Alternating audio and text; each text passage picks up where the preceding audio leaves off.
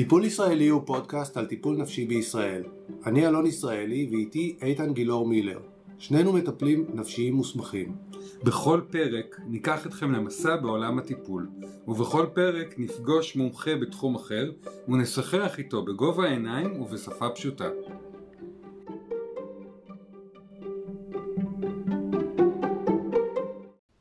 מה קורה כשפתאום סבא או סבתא צריכים טיפול נפשי? ומה עם המשפחה? האם לערב אותם במה שעולה? ועל מה בכלל מדברים בגיל הזה כשהחיים בחלק האחרון שלהם והעתיד לא ברור? כל חייהם הם התמודדו וגם שרדו, אז דווקא עכשיו ללכת לטיפול? עמי צביאלי, מטפל בפסיכודרמה שמטפל בעמך, מספר על המפגש עם קשישים, על טראומת השואה, אבל גם על סוגיות אחרות ותובנות העולות מתוך המפגש עם קשישים ועם משפחותיהם. האזנה נעימה. עמי צביאלי, מטפל בפסיכודרמה, בוגר סמינר הקיבוצים באוניברסיטת חיפה, מנחה ושחק... ושחקן תיאטרון פלייבק, בוגר אוניברסיטת תל אביב בחוג לתיאטרון והמכון לפסיכותרפיה קבוצתית באמצעות תיאטרון פלייבק, מטפל בעמך ובקליניקה פרטית בנתניה ומלמד בסמינר הקיבוצים. שלום עמי, כמה כיף שאתה איתנו. אהלן, שלום, טוב להיות איתכם. כיף, כיף שאתה פה, ועמי, ככה רצינו לדבר ולהקדיש את הפרק הנוכחי בעצם אה, למה שנקרא היום הגיל השלישי, אני כן. לא יודע אם זה המונח המדויק, הגיל השלישי, הגיל הרביעי, כבר כל הדברים האלה מתרחבים, בעצם אה, מדובר על אוכלוסייה של, אני חשבתי איך נקרא לפרק הזה, אמרתי כשסבא הולך לטיפול, וככה אתה באמת אה, מטפל בעמך, אנחנו תכף נדבר על בכלל מה זה עמך, וגם פוגש אנשים בגיל הזה. ורצינו לדבר איתך גם כדי שהמאזינים של הפודקאסט, שהרבה פעמים מטפלים או בהורים מבוגרים, יהיו מודעים לאפשרויות שעומדות בפני כן. ההורים שלהם. עמי, מה בעצם המאפיינים של אה, הגיל השלישי? כן. טוב, אז הגיל השלישי אפשר לקרוא לו גיל הקשיש, גיל הזקנה, למרות שהזקנה הולכת ונעשית אה, רחוקה יותר מגיל הפנסיה, ואנשים שהם יוצאים לפנסיה מרגישים ובצדק גם צעירים ופעילים ו... ועדיין עם חיות, שלפעמים זה גם הקושי, המעבר הזה בעצם משנים רבות של עבודה למרחב של פנאי נורא גדול. איך ממלאים את הפנאי הזה, איך, איך יוצרים חיים שיש בהם עניין, אה, לקום בבוקר, מתי לקום בבוקר, למה לקום בבוקר. אם אתה עם אה, בת זוג או עם בן זוג, או עם משפחה, אז אולי זה יותר קל. אם אתה לבד, אז לאיזה עולם אתה מתעורר.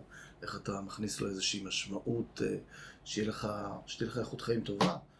כי לפעמים, הרבה פעמים אנשים שעבדו במשך שנים והיו נורא מסורים לעבודה ונורא uh, uh, devoted כזה, ככה, מסורים זאת המילה בעצם, uh, uh, צריכים לחפש משמעות חדשה, כי זו הייתה המשמעות העיקרית. אז uh, אם זה אנשים שלצד העבודה uh, טיפחו חיים של תחביבים, או של ספורט, או של אומנות, או של דברים נוספים, אז יכול להיות שיחסית יותר קל להם לעשות את המעבר הזה, כי יש את הדברים האחרים. אבל אם זה אנשים שקמו השכם בבוקר, עשו עבודה נורא mm. קשה במשך כמה שעות, חזרו לעת ערב, ופשוט אכלו, ישנו ועבדו, אז פתאום אה, נפער בור עצום, ש, שמה מה עושים בבור הזה. אני, אני מניח שבאופן דומה גם העניין של המשפחה, שמי שהיה מושקע נורא בגידול משפחה, אבל היו צריכים כן, אותו, כן, ופתאום כן, אה, נשאר לבד. משהו בתפקיד, בתפקיד משתנה. גם התפקיד שלי כאדם עובד מפרנס פתאום נלקח ממני. יכול להיות שיש בזה גם, יש בזה גם אלמנטים, אני מניח, של רווחה. נגיד בן אדם שעבד פיזית כל כך קשה כל השנים, פתאום יש לו איזה מנוחה, הוא יכול לישון יותר טוב, הוא קם מלא שנים בארבע בבוקר, ועכשיו הוא יכול לקום בעשר ולשתות קפה ולאכול. הוא לא רגיל לזה, אבל זה גם, אני מניח שזה אלמנטים גם חיוביים. אז אם אנחנו מדברים על שכיר ממוצע ש... שיוצא לפנסיה בין גיל 60 ל-67, כן. ותוחלת החיים עלתה, מדובר על המון המון שנים שבהם אה, אנשים בעצם מחפשים משמעות חדשה שהיא לא בהכרח קשורה לקריירה. כן, כן, מחפשים משמעות חדשה, וגם אנחנו יכולים לדבר על אנשים שבמשך השנים, אנחנו יודעים שיש פה הרבה אנשים שעובדים אה, במשכורות שהן משכורות בסיס, שהן משכורות נמוכות, ואז כשהם יוצאים לפנסיה, התנאים, ש... תנאי המחיה שלהם מבחינת שכר וכלכלה הם מאוד נמוכים, ואז עולה שוב שאלה, איך אני, איך אני ממשיך לקיים את עצמי, באיזה רמה אני יכול לקיים את עצמי. אז אם המשכורת שלי הייתה נמוכה ועכשיו הפנסיה שלי 70% ממה שקיבלתי, במקרה הטוב, אם הייתי כל השנים באותו מקום, אז אה, אה, איך אני, איך אני, איך אני אקלקל את, את היומיום שלי? מה אני יכול לעשות, מה אני לא יכול לעשות? ופה אני חושב באים הפרשים, פערים של באמת סוגי עבודה ומעמדות. זאת אומרת, אדם שהרוויח, עשה המון כסף, עבד בהייטק או בבורסה, אני לא יודע מה, והוא פתאום משחרר הכל ויוצא לפנסיה, אז הוא מתחיל לטייל בעולם, הוא מסתובב, אז יש לו, יש לו איזו יכולת לממן הנאות ועניינים חדשים. זאת אומרת לצקת משמעות לתוך החיים. אבל המשמעות הזאת נקנית גם באמצעות כסף, כן. נרכשת, גם ללכת לחוגים, או גם ללכת לקאנטרי, או דברים יותר פשוטים מאשר לטייל בעולם, בכסף, ואנשים אחרים אה, צריכים אולי לייצר קצת, אה, אני לא יודע אם זה קיצוני, אבל יש מאין. כן. כאילו יש איזה, יש איזה פתאום אין אחד כזה שנוכח גדול בחיים, ואיך רוקמים עור וגידים לתוכו לדבר הבא. זה גם מעניין באמת שכסף, כשיש מחסור בכסף, אז אה, צריך להתחיל לבקש עזרה. זה יכול להיות עזרה כן. מהמדינה, כן. אבל זה גם יכול להיות עזרה מהמשפחה, כן. ולא תמיד יש ממי. זה יכול אה, להציף יחסים, יחסי תלות, למשל, פתאום הפוכים. חוויה מאוד משמעותית זה הרבה פעמים אובדן עצמאות. זאת אומרת... אם יכולתי לנסוע באוטו לאן שאני רוצה, ופתאום אה, כן. אה, אולי אומרים לי, זה הגיע הזמן להפסיק לנהוג, כן. קצת. מסוכן, או שאתה לא יכול. או שאני מרגיש שאני פחות שולט, או זה. כן. וגם באמת אה, אנשים שעברו אה, אה, צורות חיים שונים, אנחנו נדבר בהמשך על עמך, אם נדבר על ניצולי שואה, אז, אז בעצם הם הגיעו ממצב, ממצבים, מצבי אנוש קיצוניים, מזוועות עולם, הם הגיעו לפה לארץ והם התחילו לבנות את עצמם ולהמשיך באיזה מסע הישרדות. והמסע ההישרדות הזה היה מלא בתוכן, זה היה להקים משפחה, זה להתחתן, זה לייצר, את ה... היה צורך מאוד גדול לייצר המשכיות כנגד הכיליון, לייצר את ההמשכיות.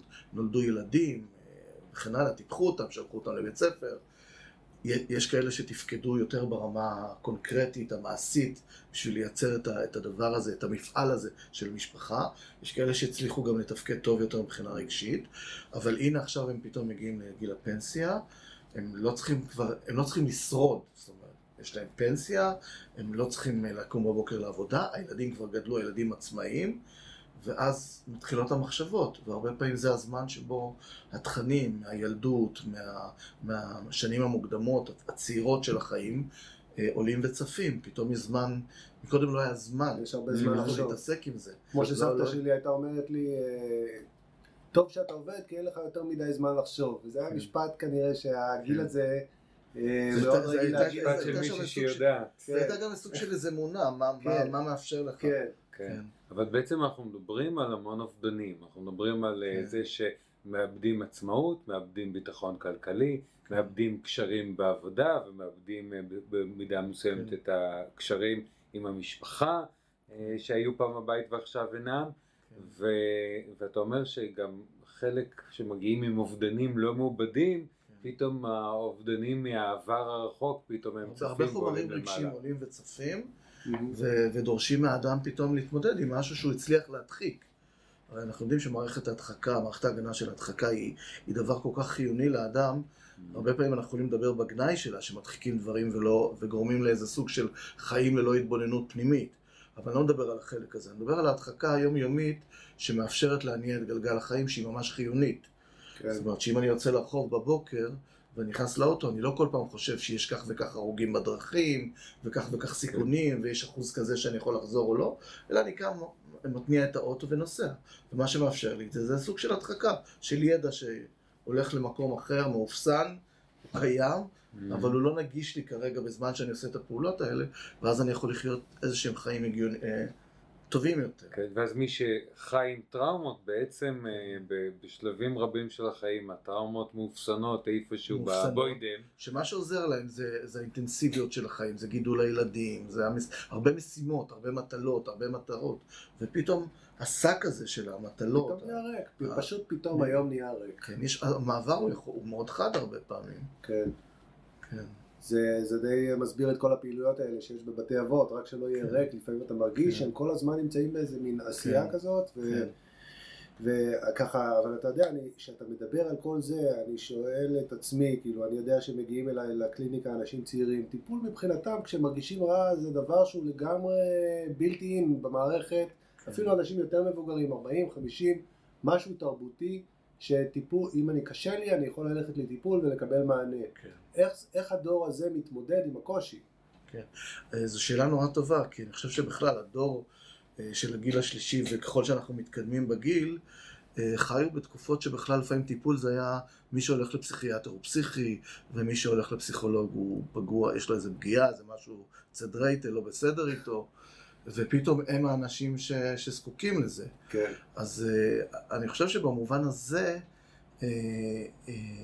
לפחות ממה שאני יודע, ואני אשים את זה ככה בצניעות, זה שהניצולי שואה במובן הזה, יש איזו הבניה אה, שמכוונת אותם לאופציה הטיפולית הזאת, שהיא קצת עוזרת לתווך, לתווך את הצורך הזה. זאת אומרת, יש תירוץ, יש תירוץ. יש הייתי. בשואה, אני יכול ללכת לטיפול. הייתי בשואה, יש את, דרך אגב, אני רוצה לציין פה, וזה נורא חשוב, עמך הוא לא העמותה היחידה שמטפלת בניצולי שואה, יש את אביב ניצולי שואה, יש את עמותת אלה, וגם העמותות האלה מציעות אפשרות של טיפול. עמך אוקיי. פשוט היא עמותה הראשונה שהוקמה ב-1987, במטרה לתת מענה של טיפול נפשי, רגשי, תמיכה נפשית, ומענה חברתי, תמיכה חברתית לניצולים. אוקיי. אה, אז בואו נרחיב אולי קצת על עמך. אה, בעצם, אה, התחלת לומר שזו עמותה שעובדת עם ניצולי שואה. כן. מה בעצם אה, מעניקים שם על ה... אז אני קצת אגיד, רוצה להגיד שמי שהקים את עמך, הם היו בעצמם גם, גם ניצולי שואה, וחלק מהם היו גם אנשי טיפול, פסיכיאטרים ופסיכולוגים, אה, שרצו ככה להקים, להקים את הארגון הזה ולתת מענה. וזה נורא מעניין, אם אתם חושבים על זה, שעמך הוקם ב-1987, ומלחמת העולם הראשונה נגמרה ב-1945, והרבה עולים הגיעו עד 50 לארץ. ומה קורה עם השנים האלה? היו שנים שאי אפשר לדבר בכלל. שאפשר, כן. גם, וגם היחס לניצולי השואה היה כזה שהיה בו איזה סוג, או באופן גלוי או באופן סמוי, של בוז. זאת אומרת, אלה שהובלו כצאן לטבח, אלה שנחלשו ולא לא יכלו להילחם. למרות שאתה חושב על זה היום, כן. אני חושב על עצמי, מה, כן. מה אפשר לעשות? מול הדבר, מול המפלצת הגדולה הזאת. היום הם נתפסים כגיבורים. הרבה מהם נתפסים כגיבורים. הייתה השתנות, אני חושב שכאילו הישראליות הייתה צריכה לעבור איזה תהליך של, של למידה והבנה והגברת הרגישות בשביל להכיל ולראות בניצולים משהו אחר, ואני מניח שזה גם עזר להם לראות בעצמם. כן. משהו קצת אחר. כן, אני חושב על ניצול שואה ב-1987 אמור להגיע לטיפול ו... כן. ונושא 40 שנה של רגשות אשמה על מה שהוא עבר. כן. ולפעמים הרגשות אשמה על זה, עצם זה שניצלתי. זאת אומרת, נגיד אם עליתי קצת לפני המלחמה, אז אני לא ניצול, לא מוגדר כניצול, אבל עדיין אני ניצול למלחמה, או שבתחילת המלחמה הצלחתי לברוח ולעלות לארץ, אבל המשפחה שלי נשארה מאחוריי, אז, אז, אז מה, מה זה אומר עליי? מה זה אומר שאני בעצם הזנחתי אותם, נטשתי אותם? הדוד שלי, זיכרונו לברכה, זאב, אה, הוא הצליח לעלות בתחילת המלחמה, המלחמה התחילה ב-39, הוא הצליח ב-41 בבודפסט איכשהו לברוח, לקבל דרכון אה, מזויף, לעלות לארץ, קיבוץ ועניינים, וכל השנים שלו הוא היה עם רגשי אשם נוראים. וואו. ש... שמבחינת אבא שלי וואו. שנשאר שם, לא היה צורך שיהיה לו רגשי אשם, כן, כן. אבל הוא היה ברגשי אשם. כן. והוא חקר את השואה, והוא הרצה על השואה, והוא כתב על השואה. הוא כאילו הרגיש שהוא מחויב כאילו... אה, להתמסר לדבר הזה בגלל... בגלל... כאילו לשלם חוב ממש. לשלם איזשהו חוב ממש. כן. כן. זה החוב שלו להורים שלו, שהוא ידאג שידעו ושינציחו ושידברו ושיבינו את מהות, את המורכבות, את, ה... את מה, מה הם עברו שם. זאת אומרת, עול, עול מאוד כבד ש... כן. שהאנשים האלה נושאים על גבם. כן. והם מגיעים לעמך, ואתה אומר שזו עמותה שהוקמה ב-87. הוקמה ב-87, ולאט לאט, אה, אה, זאת אומרת, אם אני לא טועה, אה, זה התחיל בתל אביב, mm-hmm. ולאחר מכן יש היום כבר בארץ כמה וכמה סניפים, יש באשדוד, ויש בחיפה והצפון, ושלוחה בנהריה, יש כמה שלוחות מפוזרת ברחבי הארץ, ובעצם, אבל עמך היום לא מטפלת רק בניצולי שואה. כן, נכון. אז זה, זה מעניין, כי בעצם עמך בתחילת דרכה ובמשך רוב שנותיה, מאז 87, הקדישה עצמה אך ורק לניצולי השואה, שזה היה מחולק לשני דברים עיקריים. אחד, זה טיפולים פרטניים, יותר מאוחר נכנסו הקבוצתיים, בהתחלה היה יותר פרטניים, פרטניים וקבוצתיים לניצולי השואה, רגשיים, והשני זה המועדונים החברתיים. בכל סניף של עמך קיים מועדון חברתי, שבעצם נותן מענה יומיומי לניצולים שנרשמים בעלות שהיא אה, סמלית ביותר, Mm-hmm. ומקבלים פעילות, מגיעים בבוקר, למשל המועדון בעמך נתניה, עד עכשיו, אה, עד, עד לפני הקורונה, היה מועדון שבעצם כל יום צפיפות גדולה של אנשים שנכנסים, עוברים הרצאות, עוברים סדנאות, יוגה, רוקדים, בעיקר נפגשים אחד. עם השני. בעיקר נפגשים, מפירים את הבדידות, כן. כי חלק התאלמנו, בייחוד הניצולי שואה. דרך אגב, בניצולי שואה יש גם חלוקה. יש מה שנקרא baby survivor, שאלה הכי צעירים שעדיין יש יותר שחיים. Mm. יש את ה-child survivor, ויש את ה-adult survivor, שאלה שהיו בוגרים כבר בזמן. השואה. זאת אומרת, יש מ-18 עדיין כאלה? ומעלה. יש, כמו אבא שלי שהוא בן אה, 99 עוד מעט, וואו. אבל יש עדיין כמה וכמה בעמך נתניה, ובטח כן. בסניפים האחרים. והחלוקה הזאת מעבר לחלוקה של גיל, אנחנו מדברים על, על. חוויה אחרת לגמרי כן. של הטראומה הזאת. כן, אנחנו מדברים על baby survive, שזו חוויה פרה-ורבלית, שבעצם אין זיכרון. כרגע אנחנו פה עם מאזינים שלא כולם מעולם הטיפול, אז אה, נגיד שזה חוויות ילדות שאין כן. להם מילים לפעמים, כן, דברים שהם- עברו בלי להבין. אנחנו מדברים על שהם- תקופה לפני שיש טרום מילים. שהאדם רכש את השפה. עברו כל. מיני דברים בלי לדעת, כן, בלי לקבל. קונטקסט. בלי שיוכלו לתמלל אותם, בלי. שיוכלו להגיד אותם. או שיוכלו להגיד להם, לתווך הם להם. אפילו לא מבינים. למה הם מרגישים את. מה שהם מרגישים. וזה גם אומר ש, שזה תינוק שמי שטיפל בו היה בתוך טראומה מתמשכת. בדיוק, טראומה מתמשכת, שזה מושג חשוב, שגם אה, גם באמת התקופות הרבה פעמים, מהרגע שפרצה המלחמה ועד שהסתיימה, יש אנשים שסבלו די מההתחלה באופן קיצוני, והם סבלו במשך שנים, שזה טראומה, כמו שאתה אומר, טראומה מתמשכת, זה לא כן. יום, זה לא יומיים, זה לא אירוע. שזה אני לא מזלזל, גם שם זה טראומה קשה. כן. בן אדם, עם- תחשוב שבן אדם הלך ברחוב, ומישהו התנפל עליו בבת אחת, הוא בחיים לא רב מכות, הוא בחיים לא והיכה אותו קשה. עכשיו אנחנו מדברים על טראומה נוראית, כן. אבל תאר לך שבן אדם יום יום הכו אותו, או יום יום דחפו אותו, השפילו אותו, או אה, יום יום ניתקו. קרה משהו והוא אפילו לא יודע מה קרה. לא יודע מה קרה. כן. ואני חושב על הילדים שלנו, שאנחנו כל כך מתאמצים, שכל דבר, מגוננים עליהם. שמגוננים עליהם, ש, שלא לא יבכו יותר מדי, כעסו ש, עליו בבית שלא ספר. יהיו במקרה כן. רעבים, אם אנחנו מדברים על תינוקות, אז כן. כאילו כמה אנחנו מתאמצים בדבר הזה, ו, ובאמת אנחנו מדברים, כן. אתה מדבר על baby survivor, על, על תינוקות כן. שלא הייתה האפשרות ש- לשמור עליהם, להגן אני עליהם. חושב שזה כמה דברים. גם להורה לא הייתה את האפשרות לגונן, כמו שצריך, לא הייתה את כן. האפשרות.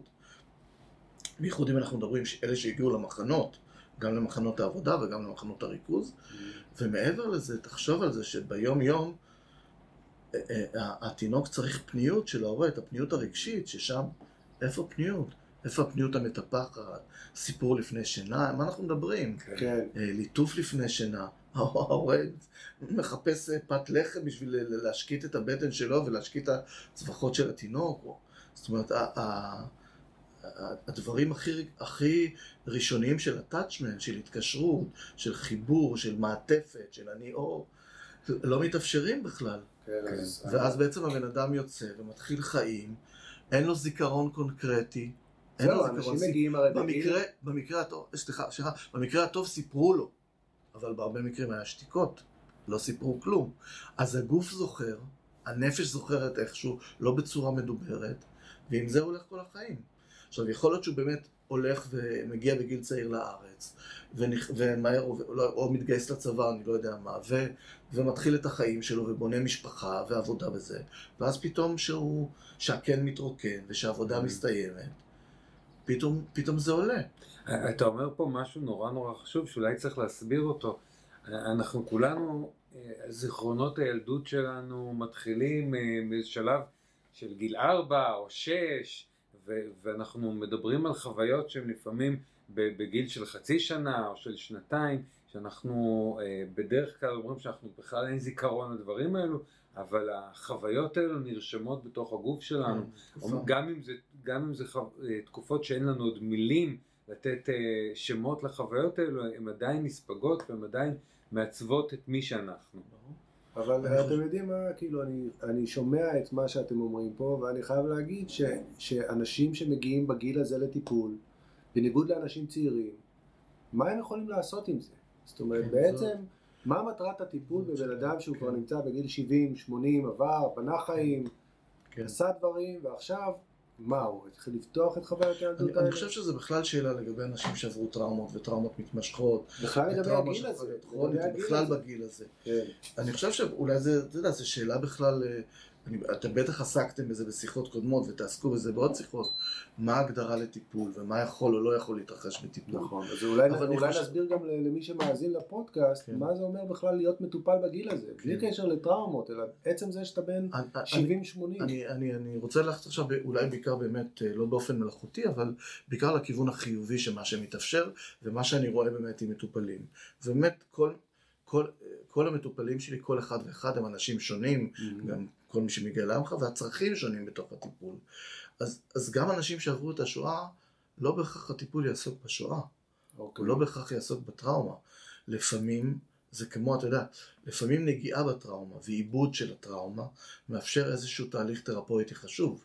ואצל אדם אחר, נגיעה בטראומה היא, היא הרסנית, היא מפרקת. קודם לא- כל זה דבר לא מאוד משמעותי שאתה אומר, כי אני מניח כן. שיש אנשים שלא ילכו לטיפול כי לא ירצו שידברו איתם על זה. אז זה נורא חשוב. אני זוכר שאני הגעתי לעמך, אז אה, אה, מרגה ינוביץ', שהייתה אז מנהלת של עמך, הקימה את סניף עמך נתניה, ו... והיא אמרה לי, תשמע, השיחות יכולות להיות, אני יכולה לשבת עם מטופלים ורק לשמוע. יצאתי בבוקר, הלכתי לשוק, קניתי עגבניות, העגבניות היו יקרות, אבל הן היו נורא יפות, פינטסטי איך אני בא הביתה ואני עושה לי סלט וכן הלאה וכן הלאה. ואז יש אולי אפילו גם מטפלים שיגידו, אבל זה מה, זה לא חומר טיפולי חשוב. ואני חושב שמטפל צריך לראות נורא צנוע. ברגע שזה חשוב למטופל, אם זה מה שהוא רצה לספר הבוקר, אז אני אהיה עם הקילו וחצי עגבניות שלו. עם כמה הם עלו, עם כמה אדומות הם היו, רכות הם היו, טעימות הם היו. אולי אתה הבן אדם היחיד. שאפשר לספר לו את זה בכלל. כן, כי יכול להיות שאפילו הילדים לא תמיד מקשיבים. כן. אה, אני חושב שזה איזושהי הזדמנות בכלל שנוצרת לאדם המבוגר, שהתפנה לו, לפעמים גם לא היה זמן ללכת לטיפול, ופתאום התפנה הזמן, והוא צועק בבוקר, והוא נכנס, והוא יוצר קשר חדש עם מטפל, מטפלת. אני חושב שאחד הדברים הראשונים זה ה-bonding, זה ההכרה שיש מישהו שאני יכול לדבר איתו על דברים שעד עכשיו לא הרשיתי לעצמי לדבר. כן. עכשיו, זה שלא הרשיתי לעצמי לדבר, זה לא אומר שלא היה צורך. יכול להיות שהיה צורך ושמתי אותו בצד, יכול להיות שהיה צורך ואמרתי לעצמי, עזוב, זה לא כדאי, זה לא נעים, למה לשתף? ופתאום מישהו אומר לי, זה בסדר, אנחנו יכולים לדבר על הכל. כן, אתה יודע, בפרק הקודם דיברנו עם דרור גרין שניתח אה, 400 שיטות טיפול שונות, והוא אמר, אחרי שניתחתי את כולם, בסוף הגעתי למסקנה שקשר בטוח זה מה שמטופלים צריכים. נכון? ואני רוצה להגיד, אם אנחנו ככה מדברים בכנות, שאנשים שעברו טראומות לא תמיד מצליחים לייצר את הקשר הבטוח.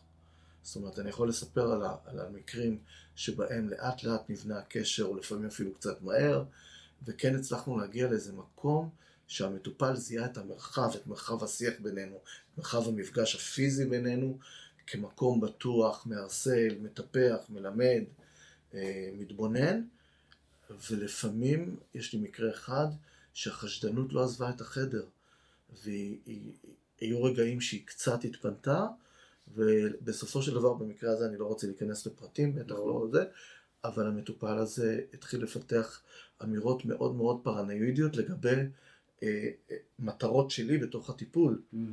כביכול, שאני כן. רוצה נורא להחזיר אותו לשואה, ושאני, יש לי כן. איזה מין drive לשמוע שוב ושוב מה קרה, ואיפה הוא נפגע, כן. ולא זה עושה טוב, אבל משהו בי משתלט, וכן כן. הלאה וכן הלאה. וזה טיפול למשל שבאיזשהו שלב הג- הגענו להבנה והסכמה, כן היה עדיין אפשר איכשהו לדבר קצת מחוץ, אה, וסיימנו אותו. כן. סיימנו כי הרגשנו אה, שהטיפול, שהטיפול אינו מועיל. אז אני חושב שאולי בכלל זה להגיד, להגיד פה שטיפול זה לא דבר אוטומטי. זה לא דבר אוטומטי שהוא באמת מצליח, זה לא דבר אוטומטי שיש התחברות למטפל, לפעמים זה עניין של מטפל, אתה מגיע, אתם בטח גם מכירים, אתה יכול להתחבר למטפל אחד ולהגיע לטיפול אחר ולהגיד, הוא מקצוען ויש לו את כל התארים והוא יודע הכל, אבל אני בא לשם ואני לא, לא טוב לי. כן. וזה באמת נכון בכל גיל, בכל אה, כן. תחום של כן. אה, אני חושב טיפול. שבעיקר אומנות הטיפול, מבחינתי, היא היכולת ליצור קשר אנושי מיטיב. זה עוד לפני כל, אם אני אעשה את התהליך נכון, אם אני אעשה CBT, אם אני אעשה אה, כל מיני תפיסות והתערבויות, האם אני יכול באמת להביט לאדם שנכנס אל החדר בעיניים, לתת לו תחושה שאני מדבר איתו בגובה העיניים. הנוכחות הסובייקטיבית היא מאוד חשובה בעיניי. אני כבר בטח לא מאמין, לא מניח שגם אתם, ב, ב, בטיפ, ב, בדף הריק או ב... וכמובן שהיא צריכה להיות נוחות, נוחות סובייקטיבית מותאמת, שהיא מותאמת לצרכים של המטופל ולא לצרכים של המטפל להנכיח את עצמו. אבל כן זה חשוב, הרבה פעמים באמת אה, חשוב להם לדעת מול מי הם נמצאים. כן. אני בא ושופך פה את כל החיים שלי. ומי אתה לרגע? אנחנו מדברים אבל אה, הרבה, אני מרגיש על השואה, אבל יש הרבה אה, אנשים מבוגרים כן. שמגיעים לעמך לאו דווקא כי יש להם אז, טראומה. אז אני, אני קצת אה, ככה אדייק. אה, רוב האנשים הקשישים, מה שנקרא, הגיל השלישי שמגיעים לעמך, הם ניצולי השואה. אוקיי. מה, מהקטגוריות השונות שמניתי מקודם. אה, ועמך באיזשהו שלב אה, ראה שזה ארגון שעמל הרבה שנים על, על ההתמקצעות שלו ועל ה... אה, כל העובדים של עמך מקבלים הרבה, אה, הרבה סמינרים במשך השנה. יש יום שמוקדש לישיבות צוות, ללמידה, להדרכות. הדבר הוא נורא נורא מוחזק. והארגון הבין ש, שמשהו משתנה. ה- ה- ה- מה שנקרא, ה-adult survivor הולכים ומתים ונעלמים מהעולם. ולאט לאט אה, הדור הולך ופוחת, ויש עדיין ניצולים שבאמת אפשר להשקיע בהם, אבל עמך צריך לפתוח את שעריו לעוד, לעוד אה, אוכלוסיות, ואז זה תלוי גם בסניפים, בכל מקום אה, Mhm. מגיעים אוכלוסיות אחרות שחלקן גם מאוד צעירות. זאת אומרת, היום בעמך נתניה, אם אתה נכנס, ואני מניח שבעוד סניפים, יש ילדים, ילדים והורים. אז איזה זה- סוג של אוכלוסיות מגיעים לעמך כן, איך היום? מגיעים לעמך בכלל? אז היום, אה, אה, קודם כל, אה, כל בן אדם יכול להגיע לטיפול בעמך, אני מניח שגם בעמותות האחרות. מהמם. כאשר המטופלים שמגיעים מוגדרים כניצולי שואה שמקבלים קצבה חודשית במשרד האוצר, יש להם זכאות לטיפול חינם. אוקיי. וברגע שהם פונים לעמך והם מראים את המסמכים הנכונים, זאת אומרת התלוש של האוצר, Mhm. זה שהם מוכרים כניצולי שואה, אה, אחד הדברים הנפלאים אני חושב שקרו, אה, לקח לזה הרבה זמן לקרות, זה ההכרה ביוצאי צפון אפריקה כניצולי שואה. אנשים, המטופלים שלי חלקם הם אה, מלוב, מתוניס, אה, וזה אני חושב שזה דבר נורא, כי כידוע באמת המחנות והדברים היו באירופה, אבל היו כן. דברים נוראים בצפון אפריקה כן. כן. והיו טראומות לא פשוטות, והיו היה, היו מחנות עבודה, היו דברים. אוקיי. זאת אומרת אז- שיכולים אז- להגיע אז בגילאים בעצם- האלה אז בעצם. מגיעים בחינם. ו- כן, והם מקבלים, זכאים לטיפול אה, אה, נפשי, שזה אומר פגישה פרטנית פעם בשבוע.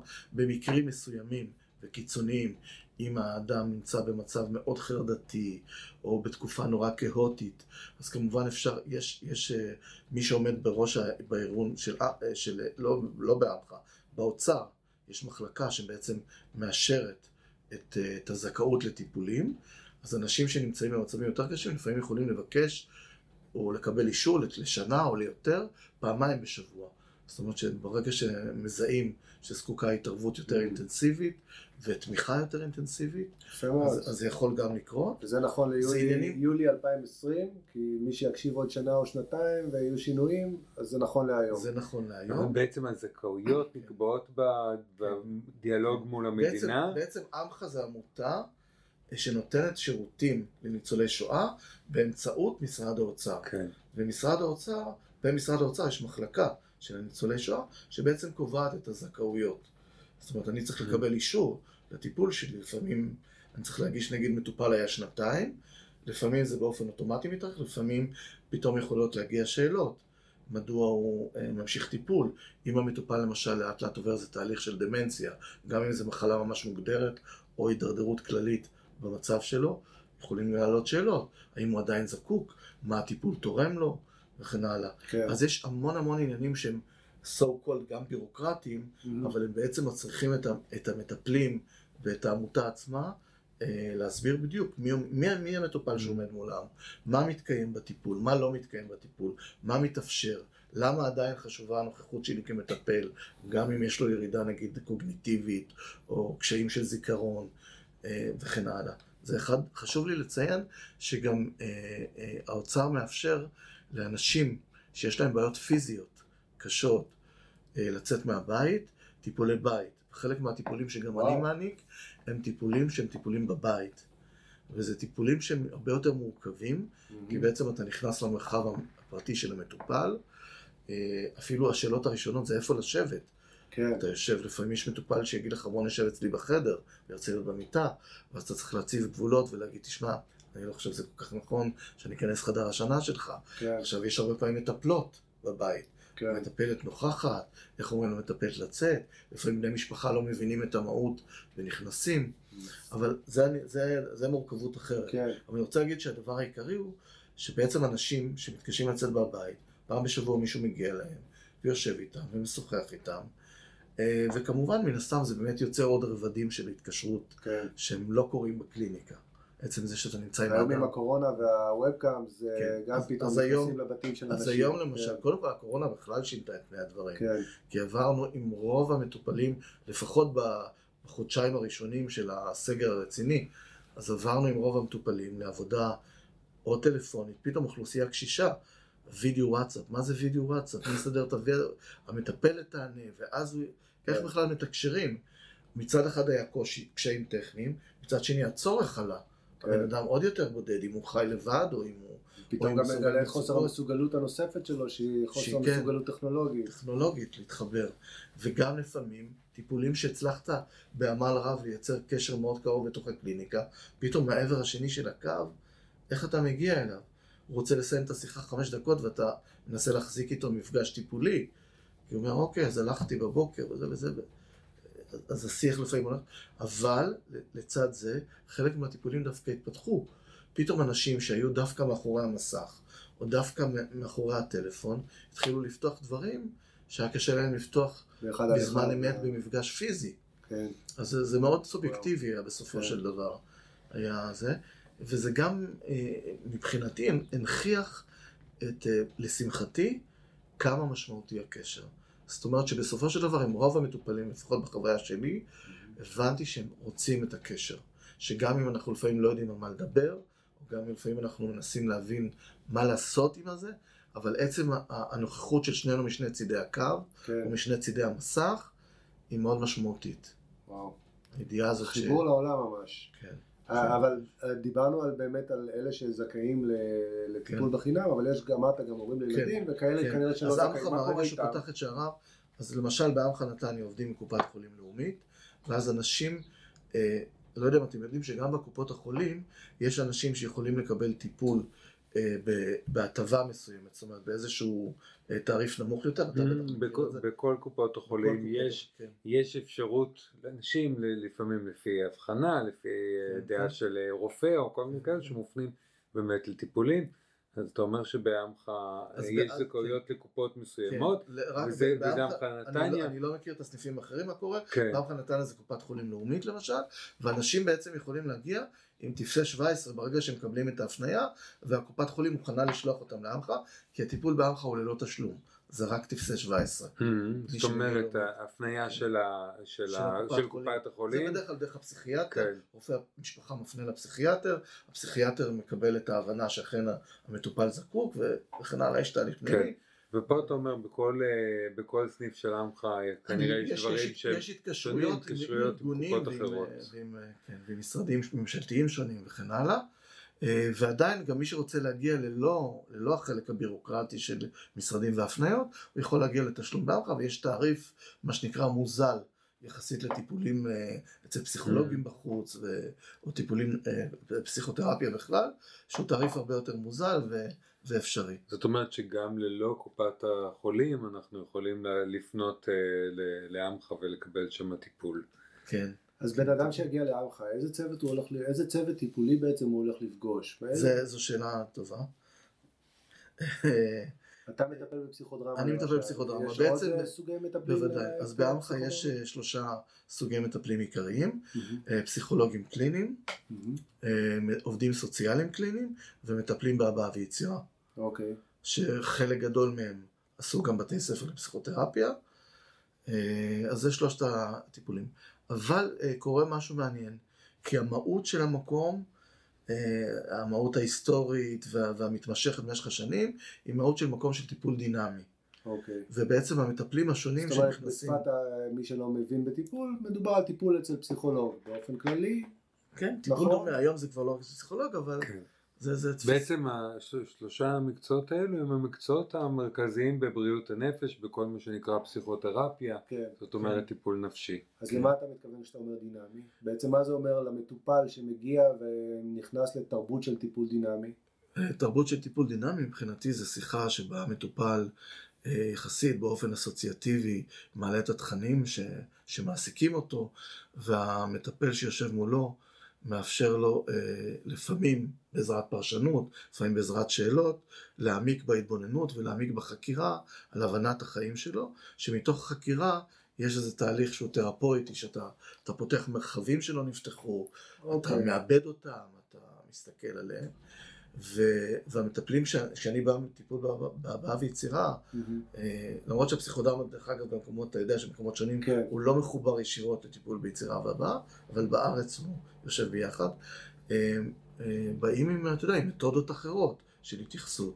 של אה, התערבויות שהן עוקפות אה, מלל או שמאפשרות אה, להביא את התכנים ולגעת בתכנים בצורה, אחרת. או בצורה ישירה או בצורה עקיפה. כן. ו- אבל כשאתה נכנס לארגון שהתרבות שלו היא דינמית, אז באמת יש לך איזה תהליך של, כמטפל, של אה, איך אתה מייצר את הזהות שלך בתוך הארגון הזה. כן, ומי, אבל והמטופל עצמו, איך הוא בוחר או ש...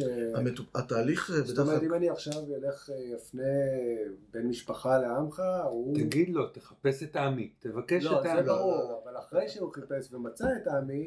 לא, לא, אז זה לא הולך ככה, זה לא הולך ככה. מטופל מחליט לפנות לעמך, לקבל טיפול רגשי. הוא עושה את התהליך הביורוקרטי שכרגע לא ניכנס אליו, ואז הוא מגיע אה, לאינטק, לשיחת אינטק. יש אה, חלק מהצוות, לא כולם עושים את זה, mm-hmm.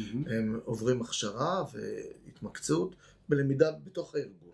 כן. אה, כיצד לעשות אינטק, יש לזה גם הבניה של טפסים ועניינים, אבל בעיקר יש לזה מבנה של השיחה, שבעצם שיחת היכרות ראשונית, שבו המטופל מספר על עצמו, המטפל שואל אותו שאלות חשובות בשביל להבין מול מי הוא עומד, מה הרקע שלו, מה הסיבה ש... שהוא הגיע לטיפול, מה ההתערבויות הטיפוליות הקודמות שהיו, הייתה, הייתה מעורבות פסיכיאטרית, הייתה מעורבות של טיפול בתרופות, אין, יש, עדיין. שואלים אותו ברקע שלו, מנסים למפות את... מנסים למפות גם את הצרכים שלו, okay. אוקיי. וגם את הרקע הטיפולי, במידה והיה, בשביל להבין מאין הוא מגיע ומה אפשר להעניק לו. אחרי שהמטופל עובר אינטק, ומי שישב איתו והקשיב לו קשב רב, רושם את הדברים, אה, כל החומר הזה עובר לוועדת אינטק, ועדת אינטק מתיישבת בדרך כלל פעם בשבוע, אה, מורכבת מכמה מטפלים מהצוות הבכיר בדרך כלל של עמך, מהוותיקים יותר, אה, שמכירים היטב באמת את המטריה של המטופלים שמגיעים, את העבודה באופן יסודי ומעמיק, ואז הם יושבים והם אומרים רק רגע, המטופל הזה כך וכך, זה הפרופיל שלו, זה הפרופיל האישיותי שלו, אלה הצרכים שלו, מי אנחנו חושבים שיכול אה, לתת לו מענה. ואז גם באמת יכולה להיות שאלה שהיא גם קשורה לאישיות של המטפל, mm-hmm. מי יכול להכיל אותו, מי יכול להיות קשוב אליו, או מי יכול, אה, אם זה מטופל שדווקא זקוקה איזו התערבות יותר, אה, מטפל שהוא יותר אקטיבי בהתערבות שלו. כן. וכן הלאה, וגם נשאלות שאלות, כי יש בתוך עמך, בתוך שלושת הסוגים האלה, גם מטפלים שבעצם רכשו לעצמם ידע נוסף, כמו מטפלים שעובדים הרבה עם CBT, הרבה פעמים זה מופנה לילדים, ול, גם בעבודה משפחתית לפעמים. אז, אז בעצם מנסים להתאים את המטופל okay. אוקיי. למטפל שכרגע, בנקודת הזמן הזו, גם הוא פנוי כמובן, וגם שהוא יכול כנראה לתת מענה לצרכים שלו. ולפעמים קורה אה, שאחרי זמן מסוים, או שהמטפל בא ואומר, תשמעו, אני מרגיש שבא, שאני לא יכול לתת מענה למטופל הזה, אה, וזה עלה בטיפול ודיברנו על זה, ואני הייתי רוצה להחזיר את זה לוועדה נוספת שהיא תשב ותחשוב לאן אפשר להפנות אותו ומי יכול לתת לו מענה יותר מדויק, ולפעמים זה יכול לבוא מהמטופל, שהוא אומר עברתי כך וכך זמן, אין שינוי ממשי בחיים שלי, אין, אין, אה, אני לא מרגיש שאני אה, אה, בריא יותר מבחינה נפשית, אני לא מרגיש שטוב לי יותר, אני בנקודה שבה הגעתי זה פחות או יותר הנקודה שבה אני נמצא, עם אותן חרדות, עם אותו סבל, ואני הייתי רוצה לבדוק אפשרות שמישהו אחר יטפל בי. או לחילופין להגיד שלא נוצר קשר מספיק טוב, יפה מאוד. אם דיברנו מקודם. זאת אומרת אתה- לנו פה יתרון של איזה מין גוף ש, שמפקח על הדבר, שאפשר לפנות אליו, כן. וזה זה מין אה, גורם חיצוני למערכת היחסים הטיפולית, שיכול אה, לבקר, ואם צריך אז לתת גם מענה כן. אחר. הרבה פעמים זה יגיע, גם- הרבה, הרבה פעמים זה יגיע מהמטפל, שיפנה ו- ויבקש את זה, אבל גם עדיין המטופל יכול להתקשר אליו, Mhm. יכול להגיד, תשמעו, הייתי רוצה לקיים שיחה עם המנהלת, או עם הרכזת הקלינית, הפסיכולוגית הראשית, וכן הלאה, כן. אה, ולהביע קצת אה, מה קורה לי בטיפול. ו...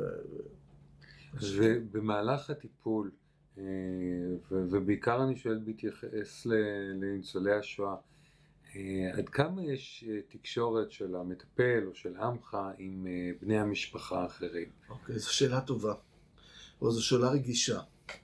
כי בעצם אני, אני חושב שטיפול בניצולי השואה, ובמיוחד בגיל המבוגר, במקרים מסוימים, אני לא אגיד ברוב המקרים, או בכל המקרים, כי יש מקרים שזה מאוד מוקפד, שאין קשר עם בני המשפחה, אבל הרבה פעמים גם המטופל וגם המטפל זקוקים לתיווך של בני המשפחה.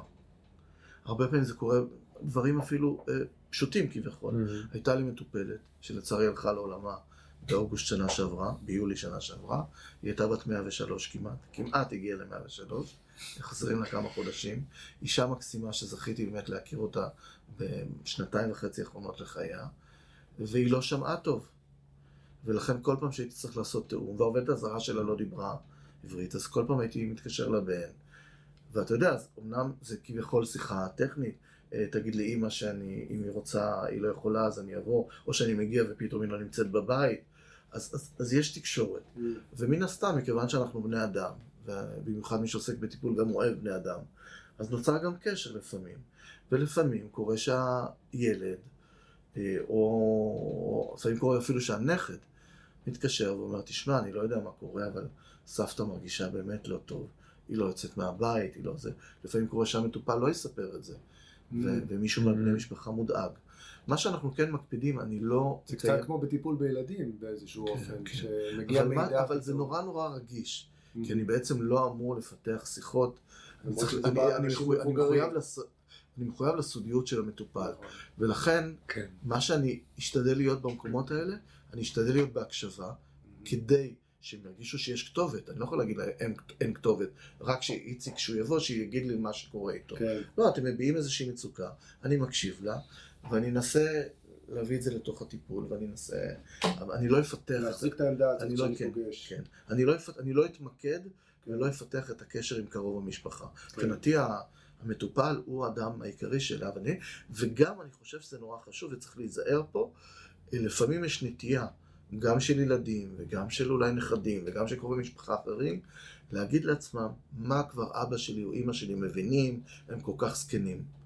ואני כמטפל, אני כל הזמן מחזיק את האמונה שהאדם שיושב מולי מבין ויודע מה הוא רוצה, ויש לו את הצרכים שלו, והוא מזהה אותם, ולפעמים אני יכול לעזור לו, אבל אני תמיד אתייחס אליו כמישהו שווה ערך, לא כמישהו שחס וחלילה אני יודע יותר טוב ממנו מה הוא צריך. שזה עמדה קלאסית לפסיכודרמטיסט, ובאמת כן. רציתי לשאול אותך ככה, איך פסיכודרמה פוגשת את הגיל הזה?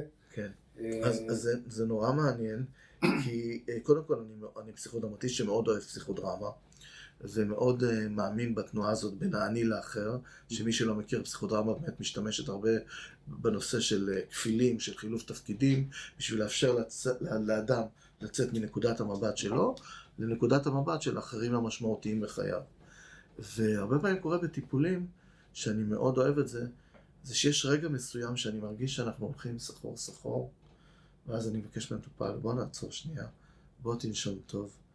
אתה מדבר על קשיים כל כך קשים עם הבן שלך, ואני שומע כל כך הרבה כעסים וזה, אתה יודע מה הייתי רוצה שנעשה, ויהיה לך אולי לא פשוט, אני רוצה להכיר אותו דרכך. אז הנה כיסא, היית מוכן לשבת עליו וזה. ולפעמים יש תגובה של מבוכה, ולפעמים יש תגובה של מה זה השטויות, יכול יש להיות. להם את הגמישות לעשות את כן, זה בגיל הזה? זה, זה כן, זה תלוי. אני אומר לך, כן, זה, עוד פעם, כן. אני. חושב שלפעמים יש לנו איזו תחושה נורא להגיד הגיל הזה. אבל בתוך הגיל הזה יש כל כך הרבה סובייקטים שהם כל כך שונים, כן. ועם יכולות שונות, ועם גמישות שונה. וזו אמירה מאוד חשובה בפני עצמה, כאילו, כמה, כמה הגיל הזה מרגיש בודד רק כי שמים עליו כל מיני דברים. כי, כי, כי יש איזה רף של ציפיות ממנו, שיתנהג ככה, או שיהיה ככה, כן. או שיהיה... ואני חושב שבכלל, אחד הדברים הנפלאים שקורים בטיפול בגיל הזקנה, שבא מישהו ואומר, הסיפור לא נגמר. אתה חי וקיים, אתה נושם ואתה בועט, ואפשר לדבר על הכל, אפשר לדבר על המיניות שלך, אפשר לדבר על האכזבות שלך, על האהבות שלך, על הכמיהה. יש לי מטופל שבגיל 90, אנחנו מדברים על הכמיהה שלו עדיין לזוגיות. ויש שם את, את, את הדבר הזה שאולי לא תהיה זוגיות. אבל הוא יכול לדבר איתי על זה שהוא היה רוצה בלילה לשכב כפיות ולהתחבק. וסביר להניח שהוא לא ידבר על זה במקומות אחרים, אולי לא, אני לא יודע. אז אני חושב שבעצם נפתחים איזה מרחבים חדשים לשיח שמתאפשרים. אני רוצה רק לחזור לפסיכודרמה, כן. שיש איזה משהו באמת באמונה שלי, וזה לא שאני מנסה למכור אותה, אבל שברגעים מסוימים, השימוש בפסיכודרמה והתנועה מהכיסא שלי, או מהמקום שלי למקום של האחר, היא פותחת איזו תנועה מאוד משמעותית בתוך הטיפול. כן. אה, שגם מגבירה את האמפתיה דווקא אפילו אל עצמי, כי אם אני מאוד ביקורתי, וגם כמובן מאפשרת לי לראות את, ה, את הצד של האחר, של הילדים שלי. אבל זה לא רק, זה לא רק חילוף תפקידים, זה בכלל אה, תפיסה של תנועה של התייחסות של התפקידים השונים בחיים. דיברנו מקודם על זה שבעצם בפנסיה פתאום חלק מהתפקידים נעלמים, כן. או שהם מקבלים איזה שינוי שאני לא יודע איך לחיות בתוכם, או איך לתפקד בתוכם. אז uh, הפסיכודרמה עובדת הרבה עם התפקידים שלנו בחיים. תפקיד ההורה. התפקידים שהיינו, התפקידים כן, שעכשיו... אני, אני אה, הייתי אנחנו- ההורה שכל הזמן גידל את הילדים האלה, שלח אותם, מימן להם את האוניברסיטה וזה, ועכשיו הם כל הזמן אומרים לי מה לעשות. כן. אני יכול לשנות את המצב הזה או לא? אני יכול להתקשר, לה- להגיד לבת שלי, תשמעי, אני רואה שאת נורא דואגת לי, את נורא אוהבת אותי, אבל אני מרגיש שאת מנהלת אותי, וזה, וזה מוציא ממני את כל המקומות העצמאיים שלי. יש דברים שאני זקוק שלא תתערבי, שתסמכי עליי, שאני אעשה אותם לבד. עכשיו, לפעמים, אם זה לא יעלה בשיח טיפולי, זה יכול להיות שזה לא יעלה. כן. והשיח הטיפולי לפעמים מאפשר אחרי זה לחזור הביתה. זה בכלל אני רוצה להגיד שבאמת יש טיפולים שהם נשארים כבועה. זאת אומרת שהמטופל עובר תהליכים משמעותיים, אבל הם לא מתקשרים ממה שקורה בעולמו היומיומי. ואני חושב שטיפול טוב חייב כל הזמן לתקשר עם החוץ. חייב כל הזמן להיות עם איזושהי תנועה החוצה. כן. אני בא, קורה לי משהו מהילדים, אז אני יכול לסכם בזה שאני רק עושה ונטילציה. כן. אבל אני תמיד אנסה לבדוק עם האדם, אם הוא יכול גם אחרי זה ללכת ולדבר, ללכת לקיים שיחה, לעודד אותו. ובאמת ככה, קורים. ככה. אתה מדבר על זה, אז טיפול באמת, אה, אתה יודע, אנשים צעירים הולכים לטיפול, יודעים מתי זה מתחיל, לא תמיד יודעים מתי זה ייגמר, ופה מימד הזמן, אה, איך נגיד את זה, השעון מתקתק, מתקתק. השעון מתקתק. כן, יש איזה משהו ש, אה, שהוא גם מפחיד והוא קרה לי השנה, סיפרתי על הבת 103, אבל הוא קרה לי עם עוד מישהי, ובעצם בשנה האחרונה אני איבדתי שתי מטופלות, אה, והרבה מאיתנו המטפלים בעמך מלווים אה, מטופלים, בעיקר אני מדבר על ניצולי שואה, אה, מלווים אותם עד יומם האחרון לפעמים. ויומם האחרון יכול להיות תהליכי, ויומם האחרון, כמו כל אחד מאיתנו, יכול להיות מפתיע. שיכול להיות נכון. שהם יהיו האנשים הקרובים ביותר לאותו אדם. כן. ואז עוד פעם עולה השאלה, דיברנו קודם על בני המשפחה. מטופל נפטר, מתוך כבוד והערכה רבה, הלכת להלוויה שלו, או שהגעת לשבעה, פתאום מתחילים לשאול אותך שאלות. מה אתה יכול להגיד? זה המרחב הטיפולי שלו, זה המקום. מצד שני, רוצים לדעת משהו. זה, זה שאלות אה, מאוד אה, מורכבות. סודיות אחרי המוות. סודיות אחרי המוות. כן. מצד שני, לפעמים, אתה יודע, המטופל אמר, למשל, אני כל כך אוהב את הבת שלי, אני לא מסוגל להגיד לה, אני לא יודע, לא ידעתי אף פעם איך לעשות את זה. אפילו שאנחנו מדברים פה, אני מרגיש את זה יותר, אבל אני לא מסוגל לחבק, אני לא מסוגל זה. אפילו זה יכול להיות המתנה הכי גדולה כן. שאפשר לתת למשפחה ואז, לספר. ואז הבן אדם, הבן אדם מת, ואתה יושב שם, ואתה אומר, רק רגע, אני רוצה להגיד לו. שהוא אהב אותך, את לא מתארת לך. הוא דיבר עלייך. חצי מהפגישות הוא דיבר עלייך. וואו. וזה באמת דילמה נורא גדולה למטפלים. גדולה. ומצד שני, יש פה איזו בחירה. הוא לא בחר להגיד. הוא לא בחר לעשות את זה. יש לי איזה זכות, יש לי איזה מונופול על, על, על מה שהוא בחר או לא בחר לעשות. זה, זה, זה דילמה מאוד גדולה אצל המטפלים, ואני כן רוצה לחזור באמת גם למקום של, ה, של בני המשפחה. אה, אנחנו נוטים לדבר על הגיל השלישי, וכמו שאמרת, לשים כל מיני סטריאוטיפים, תוויות, ו, ואני חושב שהדבר החשוב שאני לוקח ממה שאתה אומר זה שגם בגילאים מאוד מאוחרים, טיפול יכול לעשות שינוי משמעותי באיכות החיים Mm-hmm. אה, יכולת להיות בקשר, מעלה את איכות החיים, יכולת ללמוד איך לתקשר יותר טוב עם המשפחה, מעלה את איכות החיים. זאת אומרת, אה, למרות הגיל המאוחר, הגיל המבוגר, יש, יש גם מקום ליצור שינוי. יש אה, ליצור הטבה כן. באיכות החיים. זו נקודה שאני מאוד רוצה לגעת בה. אני חושב, אני חוזר למקום הצנוע שצריך להיות המטפל. כי אתה יודע, לפעמים יש לנו איזה... לא, לא מתוך כוונות רעות, יש לנו איזה פנטזיות גרנדיוזיות לגבי מה יהיה עבור המטופל, מה יקרה בחייו או מה ישתנה. הרבה פעמים זה לא, זה לא בדיוק נכון. קורה. אבל למשל, אם אנחנו מדברים על קשרים, אבל לפעמים יש משהו ש... אני קצת מתקן את מה שאמרתי מקודם לגבי הבועה. זה, שינוי קצת באמירה שלי. לפעמים משהו שמתקיים בחדר לא מצליח לצאת החוצה, והוא עדיין משמעותי. מה זאת אומרת? מטופל שיש לו אה, אה, קשיים ביחסי אנוש, עם חלק מהבני משפחה שלו או עם המכרים שלו, שהוא חותך ונשבר, שאם אומרים לו איזה מילה לא במקום, הוא יכול לא לדבר עם מישהו שנתיים. ואז קורים משברים גם בתוך הטיפול. אבל משהו בעבודה המשותפת שלנו מאפשר לא, לא להרוס את הטיפול. ו, ו, ולהישאר, והוא לא בורח. ואז אז יכול להיות שהוא לא מצליח בחוץ לחזור לקשרים שהוא פירק או שהוא שבר, אבל הוא חווה איזו הצלחה שהוא לא הרס לעצמו את הקשר הזה. הוא ממשיך עוד שנה ועוד שנה, והוא מרגיש חופשי לדבר על הכל, והוא בוכה, והוא צוחק, והוא מדבר בהומור, והוא כועס לפעמים עליי, והוא, והוא לפעמים רוצה בעוד רגע לצאת מהחדר, או לפעמים נגיד הוא יוצא מהחדר ואז חוזר בשבוע הבא, ופתאום זה נשאר, המכל לא מתפרק. חווה קשר, יציב, כן, בטוח. כן, כן. אז זה נכון, אבל אני חושב שאחד הדברים החשובים, שהמטפל לא, לא, לא יכול לנכס את זה לעצמו. זאת אומרת, זה משהו שהתרחש בכימיה בשניהם. נכון שהמטפל עמל קשה בשביל להחזיק, עמל קשה, עמל קשה על העברות ההתנגדויות, על העברות אליו.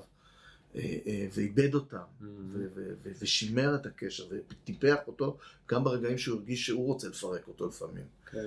אבל, אבל, זה, אבל הוא היה צריך פרטנר, ואם לא היה פרטנר, כן. אז זה לא היה קורה, ולא משנה איזה עבודה הוא היה עושה. זה, זה, זה מקום שאני רוצה לשים בעצם, כן. שהידע הגדול והמשמעותי נמצא אצל המטופל. ובעצם היכולת של המטפל זה לאפשר למטופל לגעת בידע שלו. Mm-hmm. זה לאו דווקא להתחבר לידע של המטופל, של המטפל. הידע של המטפל יכול לעזור ולעודד, ו- ו- וגם ברמה של טכניקה לפעמים, אבל, אבל הוא בעיקר צריך לעודד את המטופל לגעת בתכנים שלו, שבהם קיים ידע לגבי עצמו. המטפל לפעמים מחזיק את הפנס, כן. אבל מי שקובע את הדרך זה המטופל, ולדרך היא של המטופל. הולך ביער, כמו שאמרנו בפרק כן, הקודם. כן. אה, העיוור שהולך ביער. אה, ככה זה מעניין שאנחנו מדברים הרבה הרבה על העבר והמוות נמצא שם מעבר לפינה. האם יש התעסקות בנושא הזה, עם הסוף של החיים, עם, עם קבלה שזה נגמר, האם זה חלק מהתכנים הטיפוליים? כן.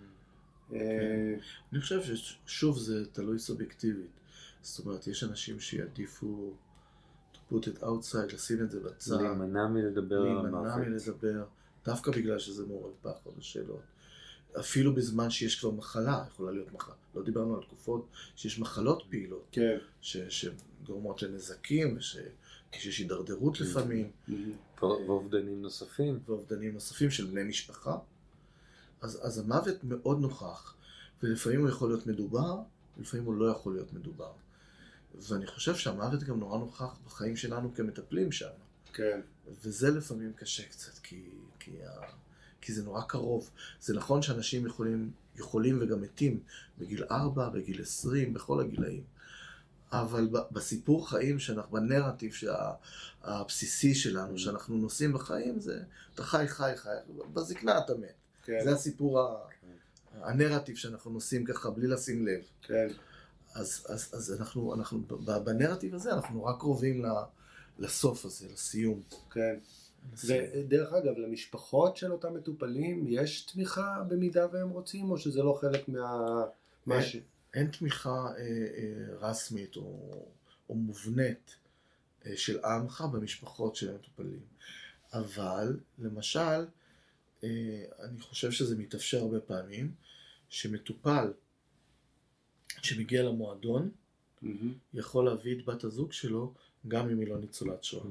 אוקיי. היה זוג כזה בעמך, שהייתה אה, ממוצא, ממדינה שלא לא חוותה את השואה בכלל, אה, ואפשרו לה להגיע למועדון, והיא יצרה קשר נהדר עם ה- עם האחרים. אני חושב שאחד הדברים הנפלאים שקורים במועדון זה הרב תרבותיות, בייחוד מאז שבעצם עם השנים ניתנה אפשרות לעולי צפון אפריקה, לניצולים מצפון אפריקה, להיכנס, לקבל טיפול. אה, הופרה הבלעדיות הזאת של אירופה על השואה, של האירופאים על השואה. כן. אה, זה עורר גם התנגדויות לפעמים, הוא עורר שיח מורכב, אבל בהרבה כמו מקרים, מחוץ לעמך. כמו מחוץ לעמך, כן. שזה קורה בארץ, של מי השואה הזאת לעזאזל, אבל לצד זה נוצרו קשרים יפהפיים ו- ואינטגרציה. זה מקום שבעצם התפיסה שלו אינטגרטיבית ולא מפצלת או מבדילה. שזה כל מקום טיפולי אמור זה להיות. מדהים אה, לדבר על ליצור דברים חדשים וקבלה של האחר, גם כשאנחנו מדברים על גיל 80, 90 והלאה. כן.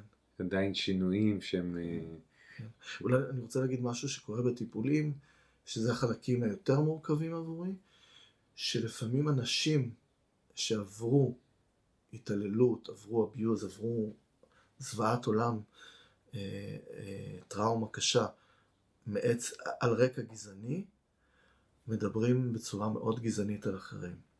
ואז שזה עולה בטיפול עולה הרבה שאלה.